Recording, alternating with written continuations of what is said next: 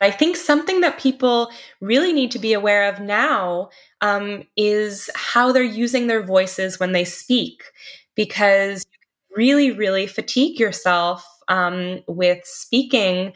And, you know, everyone is on Zoom now. I think it changes kind of the way we talk. I noticed at first I was getting really fatigued. And I realized that I was speaking differently on Zoom than I would if I were in real life. So I really checked in with that. So, um, you know, breathing, making sure that you're getting good breath.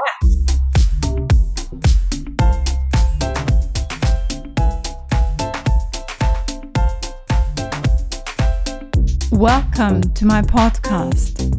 I'm Heidi Hauer, a health and life coach, here to guide you to embrace health, happiness, and true fulfillment alongside professional success.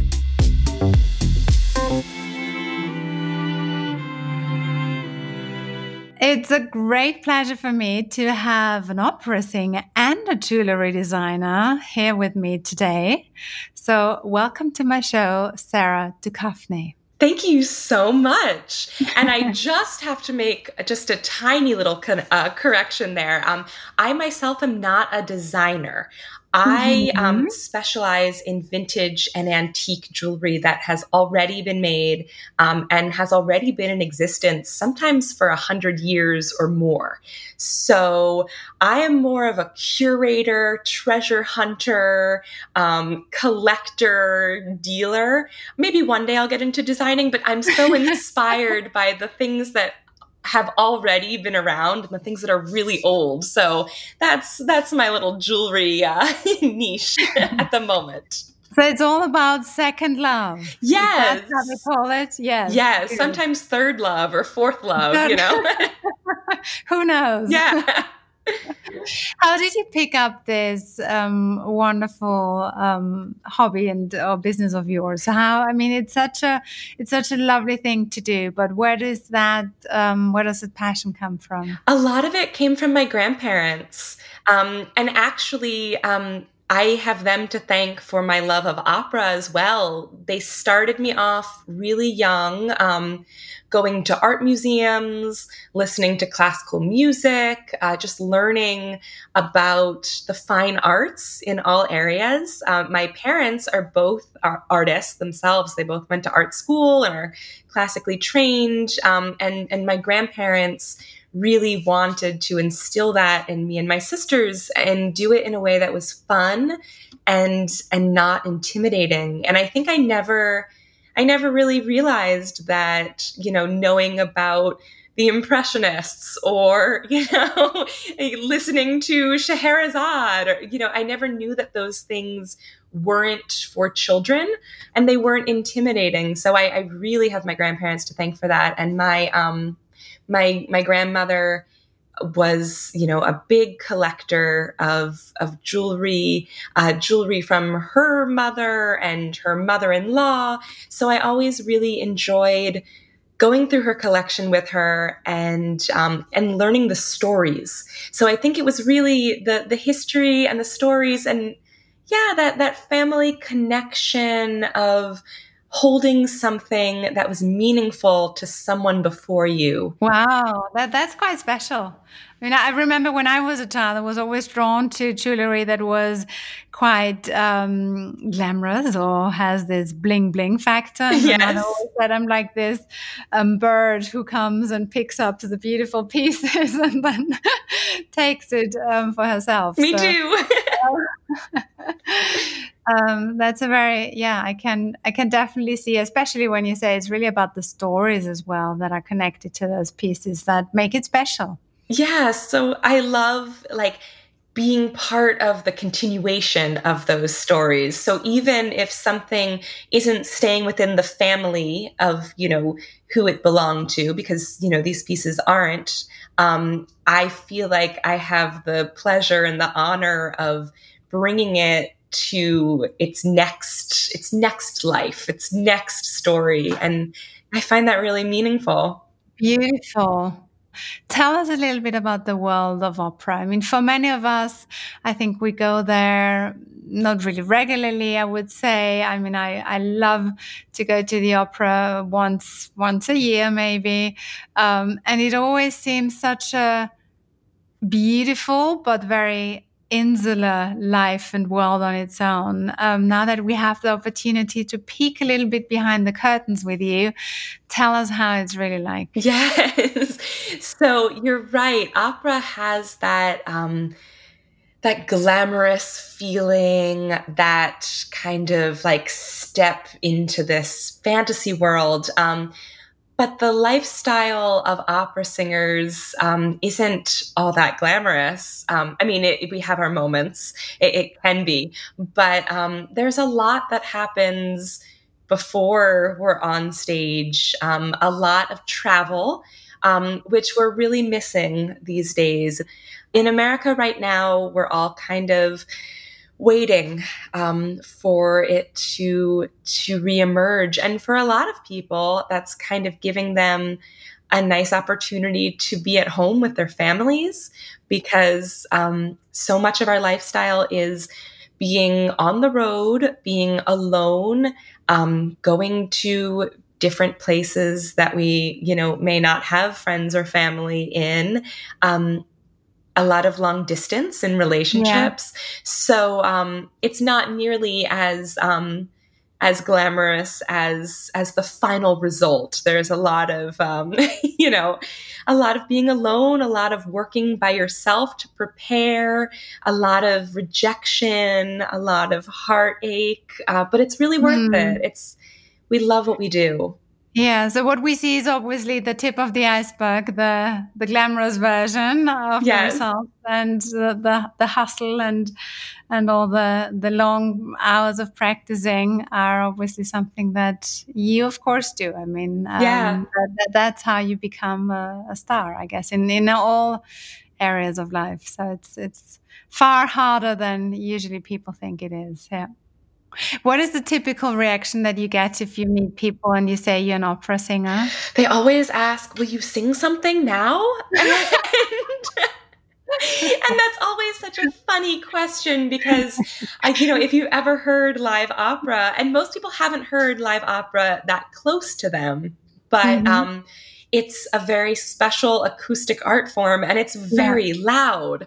So it's not like you can be in a grocery store or at a restaurant and just like hum something under your breath and you know, it's it's loud and it's disruptive and yeah.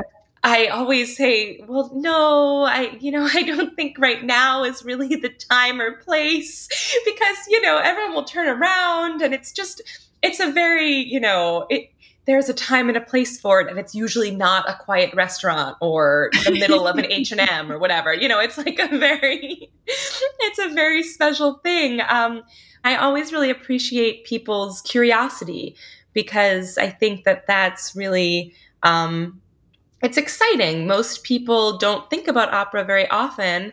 And maybe after our conversation, they might be curious to check it out or listen to a recording or go to the opera um, in the town near them. So, yeah, it's always fun to talk about. It's more accessible than people might think, actually. I guess it's probably one of your wishes as well that people of a younger age are interested in in attending and listening. And, yes. And Germany, Switzerland, and Austria, I mean, every town has a world class opera house. And, um, you know, most of those companies are running you know for most of the season. And so you can just go. I mean it's really um it's kind of the the central hub of the opera world because there are just so many houses constantly putting out um, constantly putting out opera. And it's it's amazing. Do you have a favorite place a favorite opera or is that um,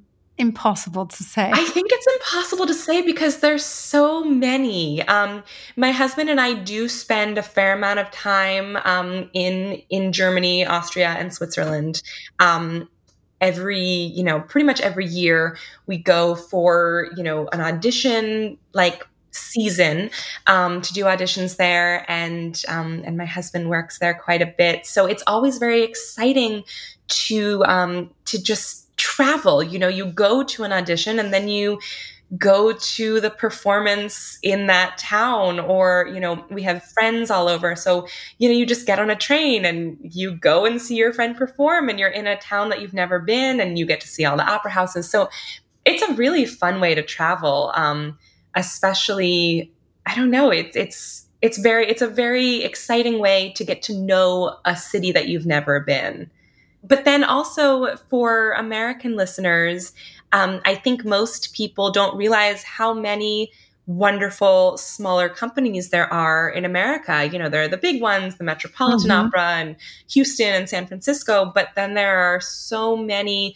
smaller, more intimate um, companies. So I think for people, um, you know, you might just want to check and see like what opera companies are in my town um, and you'll you'll probably be surprised that there's something that's very close, affordable, accessible, intimate, and you get to be part of art in your own community, which is really special. yeah, I think that's a good, um, yeah, good to mention that and good sharing it with the listeners that opera is something that we um, value so highly or sometimes it's something that is on a pedestal in a way and not really integrated into everyday lives which of course it should be something special. Um, but it doesn't mean that it's so special that you never go there. Exactly. And you don't have to you don't have to dress up if you don't want to. I think i love to dress up personally like looking for an opportunity to just put on all my fancy things and go. But um you could wear jeans to the opera, you know, anything goes. And I think now, especially, um, you know, because we aren't performing as much with the pandemic, mm-hmm. um, once once things open and there's a safe way to go, um, if that means, you know, you go in the house and you're socially distanced or you're tuning into a live stream virtually mm-hmm. or you're going to a drive-in or you're going to um, an outdoor performance we really really want to perform for people again so in whatever way um, you feel safe and you feel um, you know excited to participate just give it a try because we're just we're just craving that audience in whatever form we can get. Oh beautiful. Do you have a special moment on stage that is a close and dear memory of yours? One that you'd like to share with us? Yeah um the last the last full opera i did um was last year um, with my husband, and mm. that was mm. really really special. Um, we did Pagliacci together, mm-hmm. um, and actually. Our characters, it was not very romantic for our characters. Um, in the opera, his character murders my character. Um, oh no! right. So that that in and of itself wasn't very romantic, but it was so special to get to be on stage together. Together. And oh, yeah, yeah and to get to um to rehearse together and we have performed together in the past but never in a way where our characters were interacting so closely. And it was just so magical to uh to get to share that exciting heightened experience of being on stage with the person that you love and trust and admire the most. It was it was really it was i mean it gives me chills to think about. Wow, it, really yeah, special i keep my fingers crossed that there are many more of those performances to come and yeah. maybe even one where the characters actually love each other. Yes. Yes that would be nice how did you get into opera singing? It's something so beautiful and special. And I think it's one of those professions like ballet dancers that as young girls we admire women on stage and performing, whether that's singing or dancing.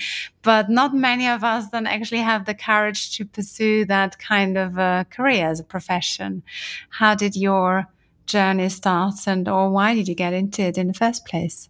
Yeah. Well, I always loved performing. I was one of those children who, you know, would hold my family captive for hours and do one woman shows and dance all around the house. I just loved that. Um, I loved being on stage and being creative. And as I said before, my grandparents really introduced me to mm-hmm. classical music and fine art at a mm-hmm. young age so, you know, we would, um, they would give us like scarves and tablecloths, and we would, my sister and I would like dance around to Swan Lake and, you know, all these, you know, all these things that we just, we loved that, that performance aspect. And I started singing in choirs when I was young and doing little shows and, and performances in a more organized way. And I knew about opera, but I never thought, you know, that would be a thing I would do. I wanted to do musical theater and be on Broadway. And when I was 16, I wanted to take voice lessons. And my parents found a voice teacher who lived pretty close to us, and she happened to be an opera singer. and that was just coincidence. It was so, you know, such fortunate coincidence so I took my first couple lessons and I told her, you know, my goal is to be on Broadway. I want to do musical theater. And after like the first or second lesson, she said, you know, I know you want to do musical theater. And if you want to do that for fun, fine. But I hear a more classical operatic quality to your voice. Mm-hmm. I think if we really train it in that direction, there's more capacity for you to have a high level professional career. Whereas musical theater style is a little more pop based, and mm-hmm. my voice just has never been that type of voice. So, um, you know, she was like, I just see more career potential in the classical direction than in the musical theater direction. And I was so devastated because she told me that, you know, my Broadway dreams were probably not going to happen. And I was angry and I was like, oh God, she crushed my dreams. She doesn't know me. How dare she? And then I um, went to see an opera um, at my local opera company. I went to see Carmen and I absolutely fell in love with it. I just thought this is the coolest thing I've ever seen. It's so beautiful, it's so passionate, the music's amazing, the costumes are fantastic. And I just decided then and there, okay, yeah, I'm going to be an opera singer. I'm going to do this. this so, is not such a bad alternative, actually. no, no. And I think I just didn't know. And I was 16, you know, like you, you think you know who you are and what you want. Um, but I, I got over it pretty quickly and, you know, reframed my goals quite, quite fast. Um, yeah. And the then, first opera that I was um, seeing was as well as a teenager, so I think around the age of probably as well as uh, um, around the age of 16 with my grandmother and it was also Carmen. Oh, so, it's such a yeah. great first one. I mean, it's, it's, yeah.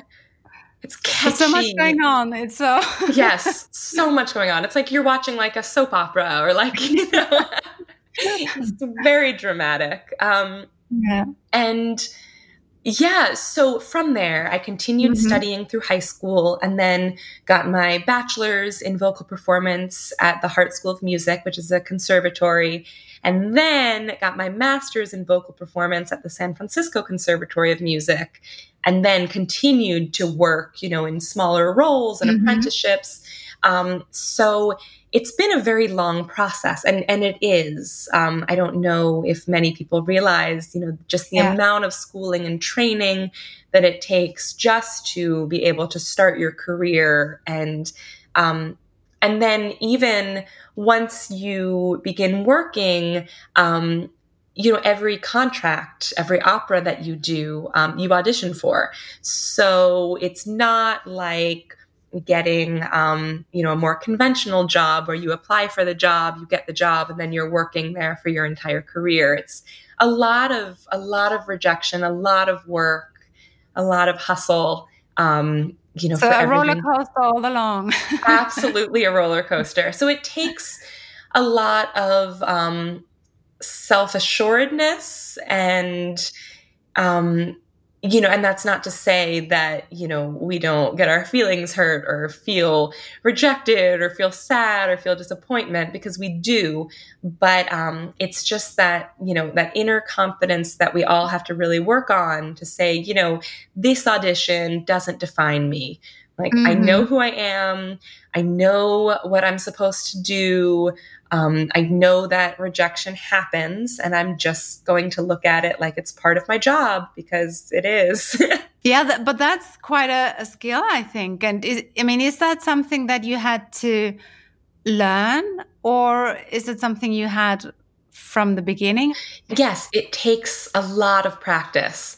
Mm-hmm. And there are some rejections that hurt more than others, you yeah. know? Sometimes you get your hopes up. Sometimes, you know, you felt like they gave you the idea that it was going to happen and then it didn't. You know, I mean, it's always it's always difficult, but it's kind of that thing where the more you practice, you build up that muscle. Um, and you know, I always say like being rejected is more of our job than singing opera. You know, mm. we're rejected so much more than we are on stage. Mm. You know, mm. you have to get through the rejections to get to the good part. Um, and there, you know, there are so many, there's so many singers in the world and only so many opportunities. Sometimes it's your turn and sometimes it's someone else's. Um, but the level is generally high um, in all of the people who are auditioning. And it's just a matter of what they're looking for for that opportunity at that time. But um, when I when I was starting out, I would play a game with myself and I would collect my rejections. So mm-hmm. I would set a mm-hmm. rejection goal and um, and I told myself when I first graduated from school, I said, okay, when I get 50 rejections, I'm going to buy myself a present. And um, I chose oh, jewelry. Beautiful. Yeah. Oh. So I decided I was going to buy myself a piece of really nice jewelry at 50 rejections. And then it was like this game that I would play with myself where I would get a rejection and I'd be like, oh, I wanted that role. But this is one more rejection that I can add to my pile and then I get closer to to my present.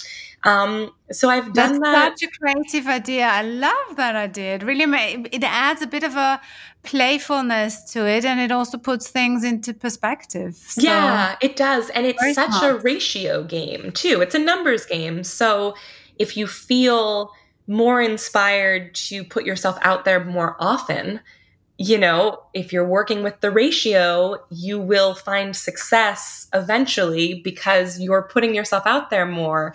I think so many people are so afraid of rejection that they don't put themselves out there at all. And then you'll never get the things you want. Definitely. I, I think that's a big, big lesson learned here, or, or really seeing that going for it means wholeheartedly going for it and living whatever um, cold wind might blow um, yes. against your direction. And um, yeah, it, it probably, yeah, it just reminds me that, or I'm reflecting on what you say, that um, part of success also means being able to live with rejections and deal with rejections in a positive, constructive, or neutral way. Yeah. So. And it's so much easier said than done. I mean, yeah. you know, I think the first wave of rejections, like if you're going for 50, those 50 are going to be hard. The first 10 are going to really, really hurt. And then the next 10, you'll be like, all right, here we go. And then it gets easier. But then, you know, we're human and we have human emotions. And if you want something, of course, you know, it's going to be painful, but it gets so much easier the more often you do it. So I think that's something to keep in mind that you're really mm-hmm. you're building up a muscle. Mm-hmm. And it makes those things that really work out for you then even more special, and yes. you learn to be grateful for it and thankful for the opportunities that you do get. Then. Yeah. Mm-hmm. And also collecting that data is really important too. That when you can look at the numbers and say, okay, like this year, let's say, for every one opportunity I got, I had 10 rejections. So that means going forward that I can pretty much say, like, okay, well, I'm going to have to get rejected 10 times before I get the one acceptance. So let's let's do it. Let's, you know, I know that the acceptances will come if I get rejected enough times. Wonderful. No, I I love the lessons learned here. So very good maybe going back to your jewelry passion, is there something more you'd like to, to tell us about this? How can people find your pieces? How can we see more of them? Yes. So I am constantly on Instagram. And on Instagram, you can find my jewelry and my opera. They're one and the same. So um, my Instagram is at Songbird Sara Jewelry and it's spelled the American way, so with one L in jewelry. Um, and Sara has no H. So Songbird Sara Jewelry. And I view these pieces of jewelry as, as pieces of art. And I'm actually um, getting ready to do a fun event. It will be Instagram Live, and then you'll be able to watch the replay. Um, but my husband and I are going to do um, a performance, at home performance um, every couple wow. months um, where we will sing and then mm-hmm. between numbers, people will have the opportunity to buy the jewelry off of me. So that's so, amazing. Yeah. So I'm going to put together a special jewelry look for each song, and mm-hmm. um, and then sell all of the beautiful pieces um, that I'm wearing for the performance. So I'm looking for more ways to yeah, combine yeah. the things I love. mm-hmm. Very good. Um, with all those things going on, how do you keep healthy and fit and positive and um, happy? So, what are your tricks to the smile that I see on your face via Zoom? I think sleep is really, mm. really important. Mm-hmm. Um, yeah. I try and get at least eight hours of sleep. Um, yeah. So I think you know, when I'm sleep deprived, I notice that I have a much harder time handling anything really. um, and, and getting a good night's sleep really just helps equip me for whatever whatever is coming um, also yeah. as a singer i think you know taking care of your body is so important and sleep is a huge part of that and then um, something that's been really really important and helpful for us during the pandemic um, is we've been fostering dogs from our local shelter. Mm. So, um, usually when we're on the road, we can't have a dog because we travel too much, but we've been stuck at home. So, we called our local dog shelter and um, when you foster, you get to give the dogs a home before they get adopted. So you help socialize them. They don't have to be in the shelter, which can be a stressful environment. And um, it's been so great for our mood because we have these sweet dogs around who are just so happy to have love and affection. And um, they've definitely lifted lifted our mood during during these tough times. So sleep and animals. sleep and animals. I love that. Yeah, and it's so. I mean, being kind and caring and compassionate is something that, um, also especially with animals, I feel it's it's an easy thing to do, and you get so much back immediately as well. So it's a lovely. I want to come back to your um, opera life yeah. and your dreams. Do you have some big dream that you're working towards so that you would love to come true? What are the things that we can keep our fingers crossed for you too? Yeah, well, my big one is just that I hope soon opera gets back on track. I hope mm-hmm. that we find a way to adapt you know, maybe performances will look different for a while. Um, you know, we want to keep everyone safe.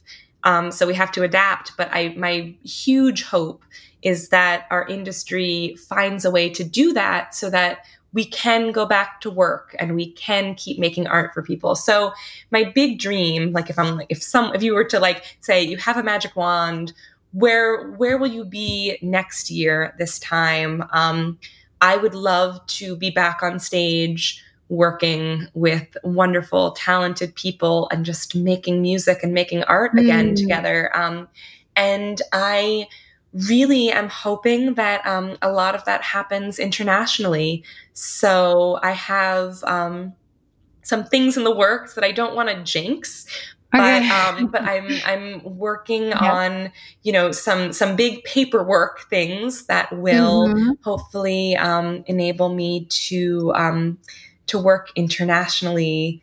Um, you know, a lot in the future, and I'm really looking forward to that. I just I miss I miss collaboration and and just making music. Oh yeah, I wish you all the best. That um, you will soon be able to perform, and of course, I do hope that you come to Austria and uh, Switzerland and Germany yes. soon. And when the stage is open and welcoming you, that I, I can also go and see and meet you and um, so. applaud you when you perform. So. that would be wonderful. Yeah. Yes. Just a question of time. will be patient. Probably another trait and another way to be successful, knowing when to be patient. And that, that's one moment, I guess, now. I mean, I love the idea with, with you performing online for your Instagram yeah. audience and um, I'm really excited. It's really, really creative. Yeah, and yeah. that is one way that um, you know technology does help us because I have 6,800 followers, and um, they are all very engaged and and very. Um, I have a like a good personal relationship with with most of them, which is wonderful. Yeah. And um, you know, people say all the time, like, "Well, where can we go see you perform?" Geographically, they couldn't all go see me perform yeah. live but if it's online that really um, you know makes it accessible for people Fantastic. Do you have some special pieces that you're going to sell in your next performance that you want to share or talk about? yes about? i'm getting them together um so right now i'm in like the sourcing mode and that means you know going to antique places and mm-hmm. wholesalers and all of that but also reaching mm-hmm. out to my connections in the industry um, i have a lot of just you know connections all over the country because you know we travel mm-hmm. and I mm-hmm. meet people. So I'm in the curation collecting stage right now, and I have a lot of really beautiful things that I'm excited about. Um, people are you know telling me what they're interested in seeing, so that helps mm-hmm. that I can mm-hmm. I can curate things that way. Um, I have a little collection of lockets that I'm very excited about. Um, one of them has pictures in it, and that's wow. really special. And um, a lot of things from like the 1940s and 50s. I'm kind mm-hmm. of gravitating mm-hmm. toward that style a lot right now. Um, I love Art Deco, so that is always that's always a part of whatever collection I, I offer. Um, but it's really fun. And since I'm home at my parents' house, um, that's where a lot of my gowns are. So I'm choosing my gowns, choosing which ones are going to come with me. And that's really fun. It's something I haven't gotten to do in a while. Um, but the the dress up part is is really fun. Okay, fantastic. Is there a specific opera that you love? Oh, yeah. I mean, there's so many. Um, Okay, so the one opera that's like on my bucket list that I think is um, not one that many people know or perform is uh, Erich Korngold's opera Die tote Stadt. And mm-hmm. it mm-hmm. mm-hmm. one of the most brilliant pieces of music I think I've ever heard. And um, it's one of those operas that my husband and I could perform together. There are only a handful that have roles for both of our special types yeah. of voices. And that's one oh. that mm-hmm. my dream to perform that as a couple. Um, it, I, he performed it last summer and it is just, um, it just sounds like old film music. It's so beautiful and it's spooky and romantic. It's an amazing piece of opera, and it's something that um, you know doesn't get that much performance time. So I can add that to like my my vision board, like where I would love to perform that with my husband. It's amazing. And maybe share with us again what, what is your voice or I'm a soprano, um, and I am a lyric soprano. So within within opera, there are many. Um, Fachs, they call them, um, mm-hmm. but you mm-hmm. know, little categories of yep. of voice. So you know, within soprano, you have coloratura soprano, yep. uh, dramatic soprano, lyric soprano, and then even within that, there are different subtleties. So I'm a lyric soprano. My husband is a Helden tenor, um, mm-hmm. so he sings a lot of Wagner and Mahler and Strauss and um, big bombastic, huge orchestration.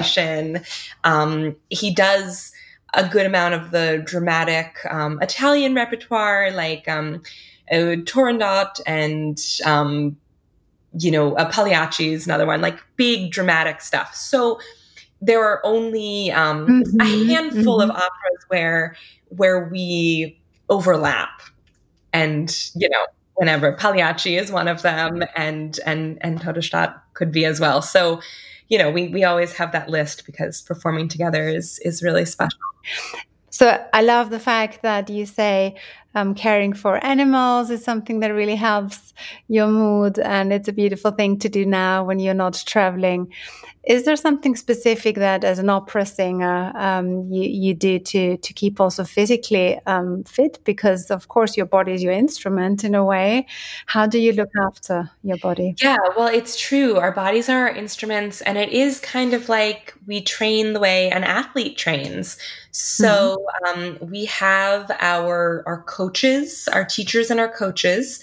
And one of the nice things about the pandemic one of one of the few nice things about 2020 is that a lot of things have been um, you know moved online.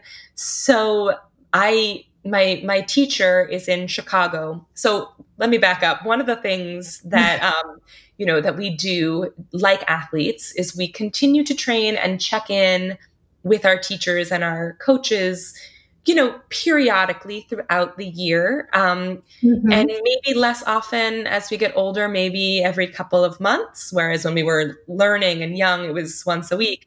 But still, that, that constant training and checking in because your voice constantly changes, you know, with your age and hormones and it develops. So, um, you know, your daily practice, doing your warm ups, doing your exercises, keeping those muscles and and that um, and that those procedures and and those um, you know and your warm ups and everything lined up and fresh and um, and then also checking in with your teacher. So my teacher is based in Chicago, mm-hmm. and before the pandemic, I would um, you know fly in to see her every few months. And it was great. You know, we would have a couple lessons in a row and then I would, you know, fly back. But now everything is on Zoom. So I can have a regular lesson with her from my living room um, on Zoom, and I don't have to get on an airplane to do it. And that's really nice that um, you know I can I can keep I can keep in shape and keep training. So that's like the vocal, um, you know, physical part of it. But then also, um, you know, eating well and um, not drinking too much alcohol and staying hydrated is really really important um, exercise is important too because you know your cardiovascular health is mm-hmm. um, is a big part of it um, your your breath capacity your lung capacity um, you know making sure that you are are staying in good physical health is really important so um, also you know for me that means wearing my mask you know i i yeah. i mean you know as well as for the safety of people around me um you know really staying healthy um because mm-hmm. because lung capacity and and that long term lung health is really key for you know for, for keeping a career yeah mm-hmm. Mm-hmm. yeah in terms of keeping the voice beautiful and soft and strong, are there any special tips? I mean, I, I once did a a rhetoric seminar and um, learn about the voice, and they said if you put honey in your tea, then it's good for your voice. I'm actually not sure if that's true, but do you have any similar tips like that? Yeah, I mean, honey and tea is a, is an old favorite, and that's really good. But I think something that people really need to be aware of now um, is how they're using their voices when they speak, because mm-hmm. really, really fatigue yourself um, with speaking. And you know, everyone is on Zoom now. I think it changes kind of the way we talk I noticed at first I was getting really fatigued. And yeah. I realized that I was speaking differently on Zoom than I would if I were in real life. So I really checked yeah. in with that. So, um, you know, breathing, making sure that you're getting good mm. breaths for your speaking, the same way you you were singing. Um, so for me, I think about a really low breath, really expanding um, my lower abdomen. Mm-hmm. a lot of people get when you get stressed, um, you tend to suck in your your mm-hmm. and hold a lot of tension in your body, and that transfers to your voice. So, um, so really breathing even if you're just talking, I think is really important for that vocal health. And it's probably sometimes easy to to forget about that and think well speaking is so normal and natural. But i think you made a very good point that when we are in front of our computers eight hours a day and um, constantly on zoom or any other um, video calls then we might sometimes shout more because we think we that's the way to be heard better or we may not have the same tonality in our voice. Um, it's a very good good watch out also for me. Yeah, I think we're all kind of adjusting to this new way of doing things. Um, but I think you know these days everyone is using their voice professionally and yeah. it's not just singers and actors and, and radio and tv personalities everyone is using their voice to communicate um, in a different way than they did before. So, you know, it's just that being aware of where you're holding your tension and whether you're breathing. We all have to breathe. that's true. It all comes down to breathing. I yes. think that's such a key thing. Um, and really, this deep belly breathing that um, helps us to create that volume or that support that yeah, it's good for stress too. If you, mm-hmm. you know, if mm-hmm. you feel stressed, breathing is, you know, is making the stress fly away. Yes. well, Sara, thank you so much. Thank this you. Was beautiful. I loved it, and uh, I love the passion that you that gets across. I mean, thank even you. if we're not in the same room, I can clearly feel how um, how much you love your work and how much it means to you. So, thank you, thank you so much. If you enjoyed this episode, please subscribe, leave a review, and sign up to my newsletter for freebies and regular inspiration.